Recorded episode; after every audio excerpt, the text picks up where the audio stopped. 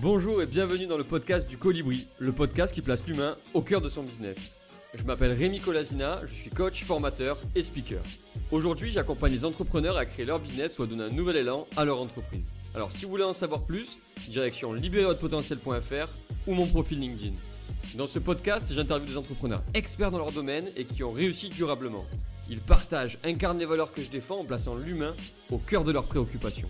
Parce qu'on n'a pas toujours l'occasion d'échanger avec des experts, tous les invités vous livreront des conseils précieux et les secrets de leur réussite. Comme moi, ils sont persuadés qu'il est possible de construire un business ambitieux, durable et rentable tout en étant éthique, utile, responsable et tourné vers l'humain. Parce qu'on n'est pas obligé de faire du cash juste pour faire du cash. Comme moi, ils sont convaincus que les interactions et le partage peuvent créer quelque chose d'encore plus fort en faisant émerger des idées et des opportunités nouvelles pour un meilleur avenir. Ici, on fait tout pour vous inspirer, vous donner de l'énergie et que vous vous sentiez capable de déplacer des montagnes. Ici, on croit en vos capacités à entreprendre des choses incroyables. Ici, on croit en vous. Alors si vous aimez ce podcast, n'hésitez pas à le partager autour de vous et à laisser 5 étoiles sur votre plateforme d'écoute préférée. Je vous souhaite une bonne écoute et à tout de suite. Et nous sommes enfin de retour pour le dernier épisode avec Catherine. Ça fait une semaine qu'on attend la suite et c'est maintenant. Toi, qu'est-ce que tu pourrais dire aux futurs entrepreneurs ou entrepreneurs qui finalement sont multi-compétences, qui sont ben, pas experts, mais comment ils pourraient faire pour prendre confiance en étant simplement, entre guillemets, hein, multipotentiel dans plein de domaines, très très très bon dans plein de domaines différents, mais pas experts dans un seul domaine? Alors, je vais peut-être déjà donner, illustrer en fait par plusieurs points. Le premier, c'est que quand j'ai lancé l'optimisme, moi je me disais l'optimisme, ça s'adresse à tout le monde. Ça s'adresse aussi bien à mon voisin en Normandie euh, qui parle patois qu'à euh, le grand patron euh, d'une multinationale. Aujourd'hui, les deux, je les connais en fait, tu vois. et quand je me suis lancée là-dessus, je me rappelle avoir papoté avec euh, le vice-président d'Avas en lui disant bah, Tu vois, moi, je ne comprends pas. Tout le monde me dit qu'il faut faire des segments, qu'il faut connaître son audience, qu'il faut connaître sa cible, qu'il faut connaître son marché. Et je lui disais Mais moi, ça s'oppose profondément euh, à l'impact sociétal que je veux avoir. En fait, je veux presque, je voulais être le chanteur populaire versus le chanteur euh, artiste qui s'adresse à une micro, une micro, euh, cible. Et tu vois, euh, donc enfin, Olivier m'a dit, bah ouais, mais ça se comprend dans ton cas. En fait, on comprend pourquoi tu veux faire ça, donc c'est pas la peine d'avoir une audience targetée, etc., etc., parce que tu l'expliques en fait le pourquoi, le pourquoi ça. C'est généralement plus long parce que va faire comprendre à quelqu'un que euh, bah, tu n'es pas que ça, tu n'es pas que euh, coach, tu n'es pas que formateur, tu n'es pas que ça. Et souvent, euh, beaucoup de gens se disent, s'il en fait trop, c'est un peu comme le menu au restaurant. Tu vois, c'est suspect que tu aies les, les, frites, la pizza, le, comment ça s'appelle, la bouffe chinoise. Sur le même menu, on se dit que c'est des gens qui ne savent pas bien faire rien de ce qu'ils font. Euh, en l'occurrence, pour savoir faire quelque chose de bien aujourd'hui, en fait, dans la société telle qu'elle est aujourd'hui, la société est beaucoup plus complexe que ce qu'on l'imagine. Donc finalement, avoir des compétences multi, euh, multi-horizons est super important. Connaître les neurosciences, euh, connaître l'analyse transactionnelle quand on est manager, c'est hyper important alors que ça n'a rien à foutre à la base dans le métier de manager.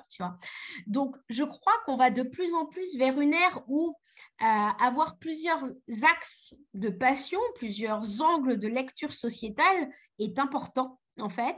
On est dans une ère où on commence à admettre ce qu'on appelle les slashers, ces gens qui, voilà, qui ont plusieurs métiers à la fois parce qu'ils s'ennuient.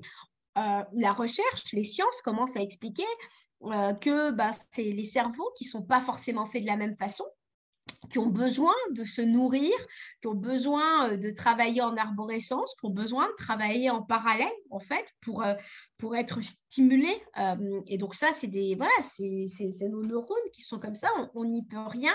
Et en fait, c'est passé probablement d'une ère très linéaire, en fait, de je fais ça qui était quelque chose qui correspondait probablement à la société d'avant, dans la mesure où bah, on sortait un peu d'une ère post-tayloriste. L'enjeu, c'était de rebâtir la France. Alors, je schématise, Mais bon, en fait, on avait besoin de gens, euh, d'exécutants qui allaient construire parce que bah, on sortait d'une ère post-guerre, machin, voilà. Là, globalement, on n'en est plus là. On en est dans une réinvention sociétale. Euh, à quoi je sers? Quelle est ma juste place? Mais attends, est-ce qu'on a besoin de faire comme ça? Donc finalement, ces, ces profils qu'on éteignait en disant c'est pas normal, euh, c'est que tu fais pas les choses bien, bah attends, au contraire, ça veut dire que tu fais les choses de façon différente. Alors peut-être que tu es moins expert abouti dans un domaine, mais tant mieux parce que l'expert abouti, on aura, on aura besoin de lui pas pour la même chose que toi en fait. Donc connaître en fait, enfin pour, moi je ne comprends pas comment on a pu à un moment donné nier le savoir et le savoir-faire en se disant c'est pas bien. Bah voilà, ce qui, ce qui pose encore problème, c'est peut-être de l'écrire. Alors peut-être que de temps en temps, moi je simplifie. Hein. De temps en temps, je vais à des conférences, je, dis seulement que je suis auteur. Euh, quand je vais à des conférences d'entrepreneurs, bah, je suis seulement entrepreneuse. Quand je vais à des conférences de dirigeants, je suis dirigeante. Euh, et voilà, tu sais, euh, voilà, en fonction des contextes, soit je me permets d'expliquer ben voilà, la polyvalence, les, différentes, les différentes branches, sans culpabiliser, parce que vraiment, pour le coup, moi, j'ai longtemps culpabilisé. Vraiment de me dire, en plus, moi, je, je trouve, j'ai des yeux ben, très lumineux quand je, euh, quand je rencontre quelqu'un qui est spécialiste et passionné euh, euh, de construire des tours d'allumettes. Tu vois, je trouve ça incroyable que quelqu'un soit passionné par quelque chose. Et c'est vrai que moi, je me passionne pour les gens. Les gens sont différents et j'ai des sujets différents au fil de l'eau. Et ça, voilà, c'est comme ça et ça sert à rien que je fasse semblant que ce n'est pas le cas. Ouais, c'est difficile parfois de se, définir. On se définit en fonction d'un contexte, surtout quand on fait beaucoup de choses. Et, euh, c'est bien que tu te définisses de, différentes façons et que les, les gens osent aussi le faire. Euh, dans tes deux premiers livres, il y a le mot oser. Euh, j'ai envie de te dire pourquoi mm. tu utilises ce mot oser Pourquoi tu incites les gens à oser? Parce que je crois que c'est le plus grand problème de notre société, c'est qu'on n'ose pas mais à, tout point de vue, on n'ose pas s'exprimer, on n'ose pas dire ce dont on a envie. Euh, et c'est pour ça, par exemple, je me passionne entre autres pour les biais cognitifs. Je vous invite à lire Olivier Siboni si vous si vous n'avez pas lu, euh, ou Kahneman. Mais par exemple, quand tu es, euh, quand tu es à une réunion managériale ou quand tu es, ou quand tu es avec des copains, bah, il y en a un qui va dire qu'on va aller au resto chinois et le deuxième, bah, il va dire, bon, ça ne le dérange pas trop, il va dire OK. Là, tout le monde va dire, bon, bon on va au resto chinois. Alors que les, quatre, eh, alors que les, 20, que les 20 autres avaient peut-être envie d'aller manger, euh, comment ça s'appelle D'aller manger euh, italien, par exemple. Donc, tu vois, il y a ces biais, en fait, en fonction de comment on s'exprime dans la société. Et en fait, oser s'exprimer est important parce que bah, finalement, de temps en temps, on trouve des, des maquettes euh, sociétales qui qui partent en vrille tout simplement parce que quelqu'un n'a pas levé la main en disant mais moi je comprends pas ça. Et là toi, après tu te rends compte que tu avais 50 personnes qui pensaient comme toi et que personne l'a dit sur le coup parce que si le premier n'a pas contredit le deuxième, tu es foutu, tu, coupes la parole aux autres. Tu vois. Donc, tu vois, oser comme ça, oser se lancer dans le, dans le milieu entrepreneurial, par exemple, euh, je crois que ça fait du bien d'écouter des parcours de gens qui te disent alors attends, moi je suis partie de rien, euh, c'est hyper intéressant de se lancer, ça va pas être facile, mais t'en fais pas, on va jamais se juger quand, quand tu t'es lancé dans. Tu sais ce que c'est en fait de, de se lancer. Enfin, je veux dire, si tu parles à n'importe quel vrai entrepreneur, hein, je ne te parle pas de l'entrepreneur qui a fait de la spéculation financière, qui a juste été chercher du pognon pour le cramer, je parle de celui qui avait une cause. Euh, je ne connais pas un entrepreneur qui ne regarde pas avec des yeux pleins de bienveillance celui qui est en train de se lancer parce qu'il sait ce qu'il va vivre, en fait. On sait ce qu'on a vécu. Donc, et on a zéro jugement. Moi, tu, me présentes quelqu'un en début de projet, jamais je vais le regarder en disant si tu réussis pas. Ça, presque, c'est ton entourage qui le fait. Ah, mais je t'avais dit que tu n'allais pas y arriver, tu vois. Alors que voilà, un entrepreneur, c'est ce qu'il a vécu, c'est que tu as eu des coups de bol. Disons-le, tu as eu, la bonne rencontre que tu as su saisir, tu as déconstruit tout ce que tu avais avant. Donc voilà, mais euh, et c'est pour ça que ce mot oser, euh, on n'ose pas assez de peur de l'échec, évidemment. Alors on en parle souvent, donc je ne vais pas enfoncer une porte ouverte là-dedans, mais euh, on, a, peur du jugement de l'autre, mais aussi de son propre jugement. la vie, c'est une grande expérience en fait. À partir du moment où tu te dis que la vie, c'est une expérience, tu commences à oser en fait. Bah attends, euh, je, lance, je lance une entreprise, je vais regarder si je suis capable de le faire. Je me suis jamais dit que j'allais lancer un média euh, suivi par un million de personnes. Je me suis dit, tiens, je vais regarder si quelqu'un peut être intéressé par un média positif, tu vois. Mais euh, bah, il n'y avait pas d'échec. C'est-à-dire que si ça marchait pas, bah, les gens n'étaient pas intéressés, j'étais pas capable de le faire, tout va bien, en fait. Et donc, c'est cette notion de redonner goût à, à cette envie d'oser à tout point de vue, tu vois, oser s'exprimer, oser essayer, oser se lancer peut, voilà, oser être soi, qui est probablement la chose la plus compliquée à faire aujourd'hui, euh, d'où le deuxième livre hein, sur le oser être soi. Donc c'est ouais, c'est quelque chose de très complexe, on va dire, mais euh, c'est ce dont on a tous besoin, juste d'oser. Ouais, y a, je cite souvent euh, Jacques Brel qui disait tester, oser, essayer même. Euh, ce sera votre réussite. Euh, c'est hyper important d'essayer, d'oser. Tu parlais d'échec aussi. Il y a Charles Pépin qui a sorti un livre là qui s'appelle Les Vertus de l'échec, euh, qui est hyper pour les entrepreneurs. Je, le conseille. N'ayez pas peur de l'échec. Hein. Ça, peut être très constructif. Ça peut vous ouvrir d'autres portes. et ça peut être, ça peut être un échec, peut être une réussite finalement si on tire le, si on continue de tirer le fil de cet échec. C'est peut-être la graine qui sait qui a, qui a planté la réussite juste après. Euh, on parle souvent euh, plantez-vous et puis vous deviendrez une plante. Euh, ben, essayez, échouez et c'est ça qui va faire aussi votre réussite. on, va arriver à la fin de ce podcast. J'aimerais parler avec toi pendant trois heures, mais j'ai une dernière question avant qu'on termine avec un, instant un petit peu plus promo. une question un petit peu plus bateau, mais qui pour moi a son importance. en quoi, selon toi, placer l'être humain au centre de ses préoccupations, ce pourquoi on est là dans ce podcast, c'est vital pour euh, un business, pour une entreprise d'aujourd'hui et, même celle de demain. Euh, alors, je ne veux pas en faire une injonction, tu vois, parce que moi, je sens qu'on va tomber un peu comme dans la bienveillance washing, euh, l'humain au centre, machin. Ça commence déjà, je pense que tu l'as vu. Euh, l'enjeu, c'est avant tout de l'incarner. Pour moi, en fait, en termes de prospective, tu vois, en ayant travaillé sur le développement durable, sur la QVT, sur le digital, tu vois, en ayant une vision très macro du monde de l'entreprise, et on travaille avec 500 boîtes. Donc, tu vois, on commence à avoir un, un, retour. En fait, Travailler avec l'humain, c'est une condition sine qua non euh, au modèle organisationnel de l'entreprise de demain. Alors, ça peut paraître un peu compliqué dit comme ça, mais si demain, tu veux, euh, tu veux ne pas te cramer quand tu es entrepreneur, Vraiment, enfin, je, la, réalité, c'est que les vrais entrepreneurs, à un moment donné, ils ont tous eu des questions fondamentales qui les empêchaient de vivre la nuit. Euh, qu'est-ce que je suis en train de foutre? Pourquoi je le fais? Mes équipes. Les meilleures boîtes qui faisaient les meilleures actions quand tu commences à passer des paliers, donc d'abord les 10 salariés, puis les 40, tu vois, tu as, des zones de, enfin, voilà, de complexification des systèmes qui te remettent des, des claques de dingue, en fait. Donc, la réalité, c'est que tu vas toujours vivre des révolutions personnelles quand tu es entrepreneur, euh, que ce soit avec tes clients, euh, que ce soit parce que tu vis des échecs, etc. etc.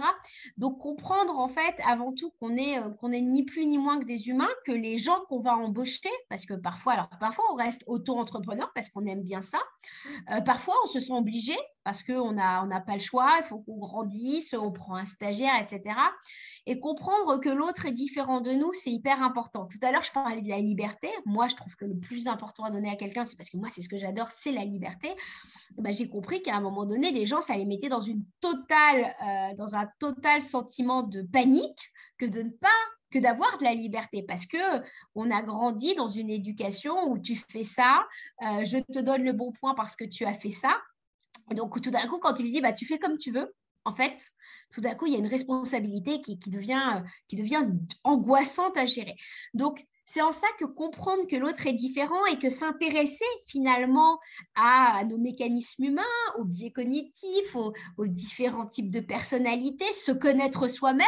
Donc euh, voilà, à travers euh, des coachings, à travers euh, chacun son élément, tu vois, à travers de la méditation, à travers ce que tu veux.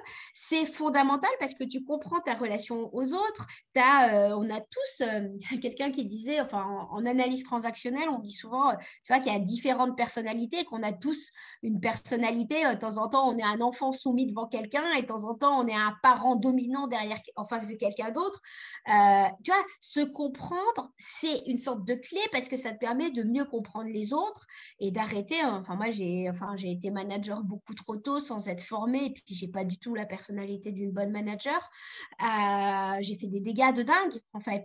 Mais bah, de se dire, mais attends, ça, moi, je suis pas capable de faire, ça, je suis capable de faire. Donc, forcément, pour moi, l'humain, c'est quelque chose de fondamental. Et si je te l'apprends en macro euh, par rapport à au futur de la société, bah, demain, quand tu vas travailler de plus en plus en freelance, alors est-ce qu'on t'appelle ça de la liberté ou de la précarisation? Pareil, c'est des grandes questions, moi je n'ai pas la réponse.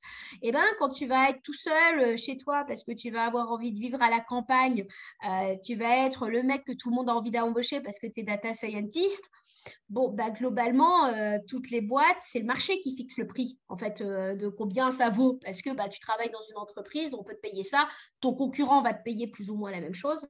Donc, en fait, il va falloir que tu aies envie d'aller bosser chez lui ou chez le concurrent, parce que tu auras moins de connexions fortes. Et donc, c'est là, en fait, que bah, finalement vient se chercher tous ces sujets de qualité de vie au travail, de vision, de posture, de sens, d'engagement, de relation à l'autre.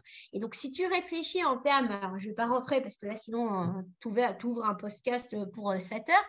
Mais en termes de, société de demain, bah, effectivement, le, euh, le fait d'être au centre, que l'humain soit au centre, euh, c'est pas de la théorie, tu vois, c'est pas un truc un peu bullshitesque comme on peut le voir aujourd'hui.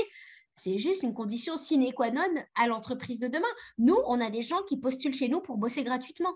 Tu vois, enfin, c'est le level up de réussir déjà à avoir des gens euh, qui ont envie de travailler. Donc, euh, donc tu vois, c'est ça aussi qu'il faut expliquer, c'est que ben, plus tu prends soin des autres, en fait, à un moment donné, un moine m'avait dit, euh, le, don, en fait, c'est le meilleur retour sur investissement. Bon, ben, quand tu donnes de toi, à court terme, tu peux ça peut être compliqué parce que tu peux te dire on prend pour une on profite de moi, je suis trop gentille, voilà ce qu'on peut s'entendre dire.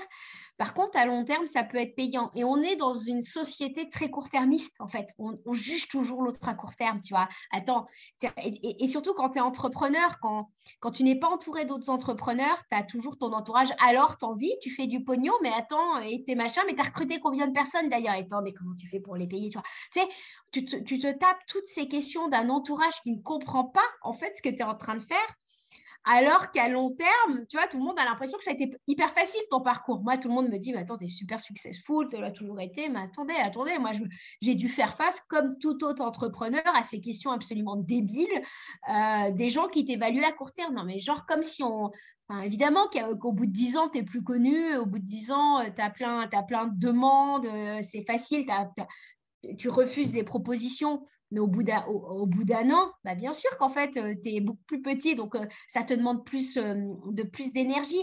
Donc c'est toujours ça aussi, c'est de, se, de réfléchir aussi à long terme. Qu'est-ce que je veux faire de mon entreprise à long terme? Qu'est-ce que je veux être aussi à long terme?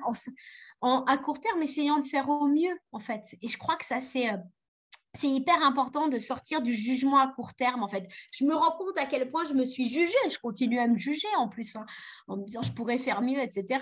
Puis de temps en temps, euh, tu fais des trucs que tu avais sur ta to-do. Moi, en ce moment, je suis en train de faire des choses sur ma to-do euh, qui datent de 2015.